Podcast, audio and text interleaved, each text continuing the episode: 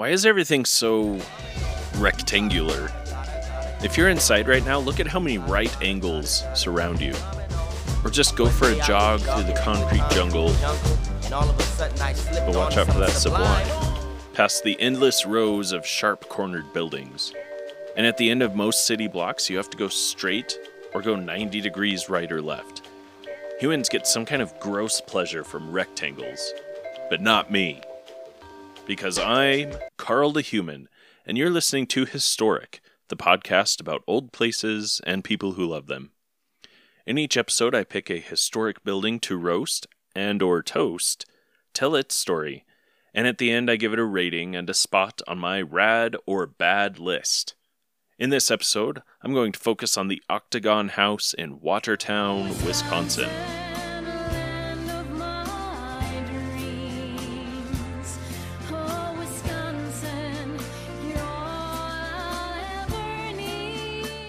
Yes, I said Octagon House, not Rectangle House.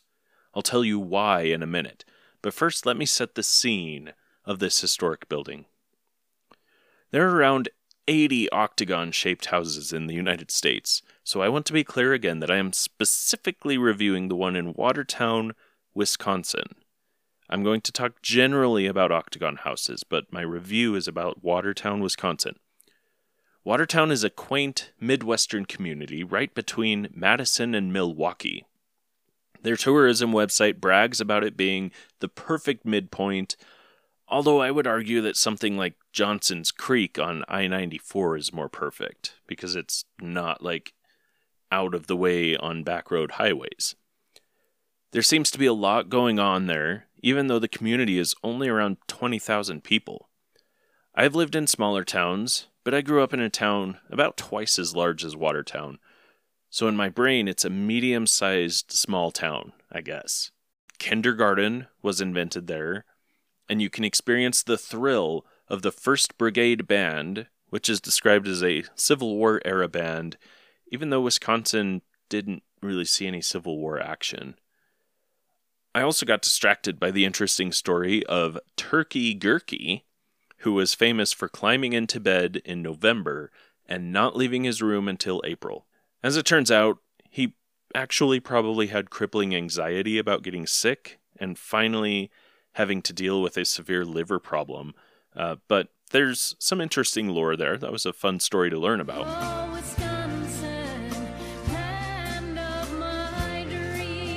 the Octagon House sits near the banks of the meandering Rock River and is one of the nicest examples of the eight sided house fad that swept the nation in the late 1800s. If you approach the grounds from the west, you come to a great octagon shaped flower bed surrounded by an octagon shaped brick path. Off to the side of the house is a miniature model of the house.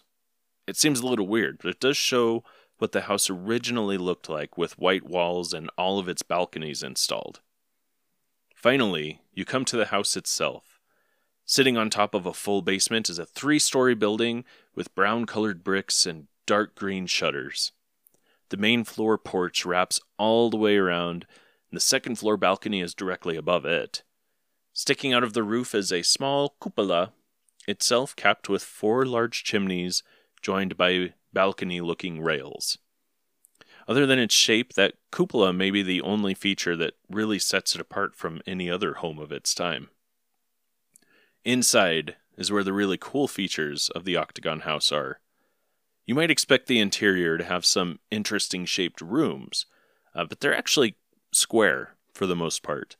Four square rooms forming a cross with closets or small secondary rooms built into the triangles left by those interior walls.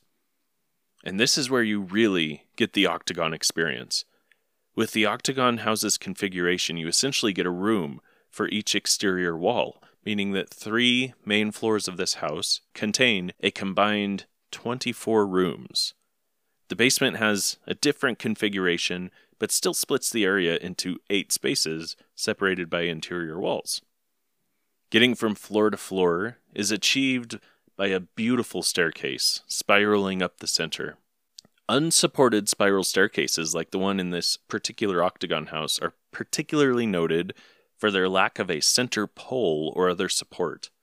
The bulk of the weight for the stairs is on the bottom step. Some unsupported staircases are completely freestanding, but in the octagon house, one side is attached to the wall, and when you look up from the bottom, all you see is the spiral of the staircase with a large skylight at the top. It's really cool, and I've seen at least one unsupported spiral staircase in person, and it's just really awesome to look up that center and see that spiral up to the ceiling. Watertown's Octagon House is currently a museum.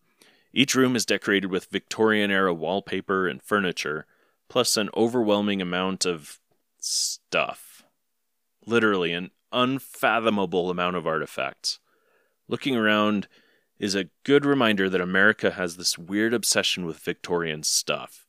It's really sad because there are a ton of house museums just like this building that was a family home until 1936. But that doesn't matter though, because the curators only want to talk about the 1850s and they only want to decorate for the 1850s. Anyway, I, am sure it's a lovely museum. I, this isn't a museum critique podcast, uh, so uh, whatever. It's probably fine. It just looks like a lot of stuff in the pictures.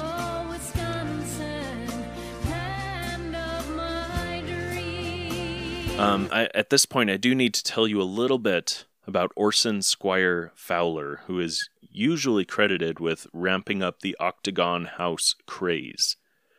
In 1834, Orson graduated from Amherst College and opened a phrenological office with his brother Lorenzo. If phrenology is a new word for you, I would summarize it as the theory that you can make certain judgments about a person based on the size and shape of their head. I wouldn't fault you for thinking that it was just another mostly harmless medical theory, even if it was proven by science to be completely false. Uh, it doesn't sound so terrible on the surface. The problem is that, like so many other theories of its time, phrenology was largely based in racism and in slave owners grasping for literally anything to justify owning other humans.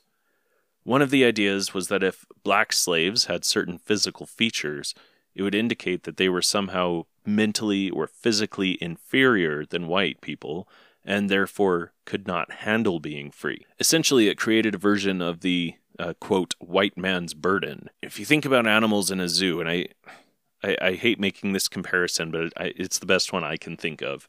Uh, we humans feel like we're protecting some species from extinction, but at the same time, we have generations of previously wild animals that wouldn't last more than a few days outside the controlled environment of the zoo so we have to keep them at the zoo. If you think that zoos are a problem, we're perpetuating the problem by allowing those zoo animals to reproduce.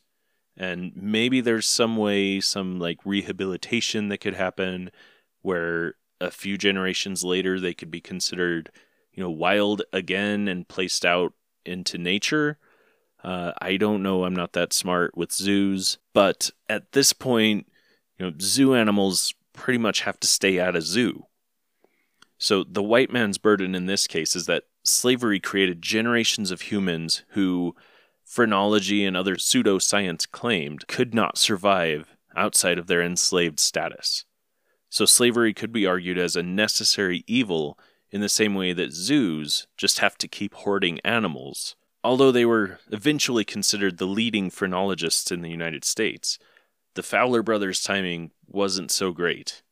It was still an emerging theory when they started, uh, but when they set up their shop, their field was already being thrown out by psychologists as baseless and unscientific. By the 1840s, phrenology was almost universally considered to be pseudoscience or you know not actual scientific fact or even theory. You know, it was so disproven that it was just completely thrown out by respectable scientists. Orson Fowler never renounced his phrenology.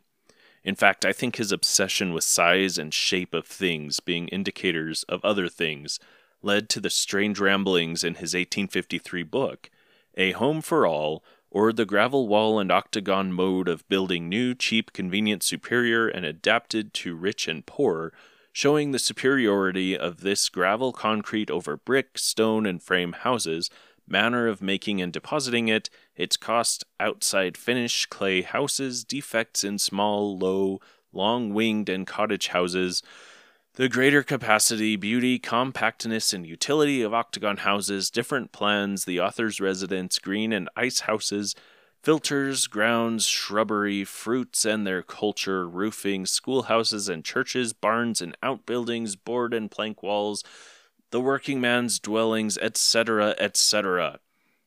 Or just a home for all, for short. It is a dense book. It's not long, but it is dense and it has lots of complex math and big words to prove that octagons are the best house shapes ever in the universe. I have just a few of his social arguments in favor of octagons that I need to share with you. First, Orson explains that octagons can be configured in ways that minimize the amount of steps a person must take to get from room to room. Housekeeping in a square or rectangular house with square rooms might take up to twice as long to clean if the lady of the house can even find her broom in the midst of all those 90 degree angles. The evil doesn't end there, though, because the frustration of the woman in a square house, quote, often generally sours the tempers of children even before birth. Indeed, the perpetually irritated mother renders the entire family badly dispositioned. Of course, you can avoid ruining your entire family's life by building a convenient house to render your woman amiable and good. That is a quote from the book Amiable and Good. He also loves talking about the realities of nature. Apples are round. You don't see a large apple with two smaller apples stuck to it, right? So why would you build a house with wings stuck to the sides of it? Wings are only for birds, and if the god of your choice wanted us to build houses with wings, then we would have apples with tiny apples stuck to them. Your house should only be one structure and one shape, and you simply cannot talk about a home for all without quoting Fowler's beautiful paragraphs about the kitchen. Keep in mind as I read this word for word that it was common for homes to have kitchens either outside or in a separate building altogether. Orson was surely expecting some severe controversy about moving the kitchen inside his home. In the octagon kitchen, the wife, when she leaves the sitting room to attend to kitchen duties, pleasures instead of feeling that she is going away off alone out of doors, feels that she is only a step removed from the rest of the family. What say you, wives, to this? The sight of a tidy kitchen is not so very disgusting even to men of refined tastes. None who are not too extra nice, fastidious, and fashionable to eat like the sight of the kitchen, except those double exquisite ladies who are as cordially disgusted with household duties as with good sense. I know enough sensible men to aver that they love to see the kitchen, and that they even take pleasure in going into it. As a man, I can confirm that I indeed love the sight of a kitchen, and one of my favorite activities is walking into my kitchen. It's so much fun. I take great pleasure in it. Uh, so, what do you think? Are our rectangular homes a waste of space or a conspiracy? Are octagons a silly fad that we were right to leave behind? I think I could live in an octagon.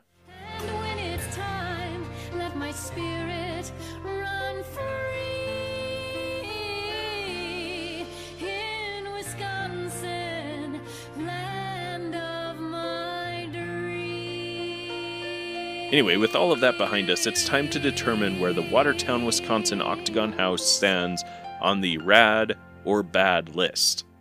Let's go over the rules again really quick. I have 10 categories in which I will rate each building I talk about on a scale of 1 to 10, plus a mansard multiplier because mansard roofs are the best roofs. A score of 50 or higher means the building is rad. Under 50, and the building is bad.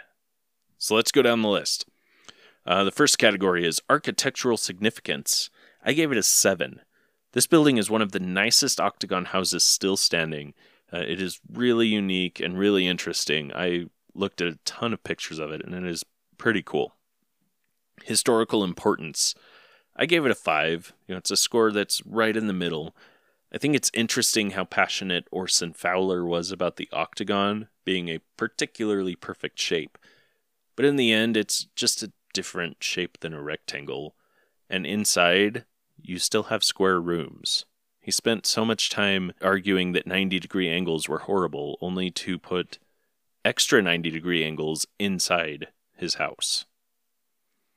Uh, the next category is cultural impact. I gave it a 5 again. Uh, it was a fun fad, but there were never a large number of octagon houses, and no one really talks about them being anything of consequence. You know, it's kind of a, a fun little unique thing to see one, but you know, it's not really special or memorable. Preservation efforts, I gave it a 10. Uh, the one in Watertown is beautifully preserved. I commend that small town for making funding available to continue maintaining it. Uh, there were times in its history where it didn't have the balconies because they were dilapidated and deemed unsafe. Uh, there was a time when the family living there just abandoned it basically and left it to fall apart. And the city stepped in and put some money towards fixing it up and maintaining it. And it's really nice. It's held up really well over the years. For visual appeal, I gave it an 8. Uh, even though it is well preserved and a great example of its style, it's not super striking to look at, uh, but it, it's it's pretty. It's in a pretty location. Stories and anecdotes, uh, I gave it a four. I would love to rank this higher because of Orson Fowler, but you know this particular house in Watertown doesn't really have very many stories that I could easily find surrounding it. Uh, I kind of had to make Orson Fowler the story and say that you know that is why this particular house is important, not because of anything that happened at the house itself. Uh, the next category is public access. I gave it an 8. Uh, it is a museum and it can be visited by the public, uh, but hours are seasonal and very limited. Uh, it looks like there's a number you can call to uh, make an appointment for a private tour outside of their you know public hours, but you know still it's it's not something you can just go to and walk in you know during regular business hours. You have to go at a particular time. Uh, but it is open to the public and it is uh, preserved for the benefit of the community. So I, I, gave it an 8. For uniqueness, I gave it an 8 again. Um, I think, especially in the context of its community, the Watertown Octagon House is very unique and worthy of this high score. Uh, for wow factor, I gave it a 5. Again, I love that it is unique and well preserved, but I don't look at this building and scream, "Wow, that's amazing!" Um, it's it's interesting, it's unique, but not so much of a wow. And then for the uh, Carl's Choice category, again, this is where I get to just arbitrarily give it a score based on whatever the heck I want. It's not anything that we can argue about. It's just my opinion, my score. Uh, I gave it an 8. This is where I just give a totally arbitrary score, and I've become friends online with a guy from Watertown, so that's a bonus. Um, and it's just a fun building. You know, they have a lot of interesting community events on their grounds, and I think that that needs to be pointed out and commended. So they get some extra points for that.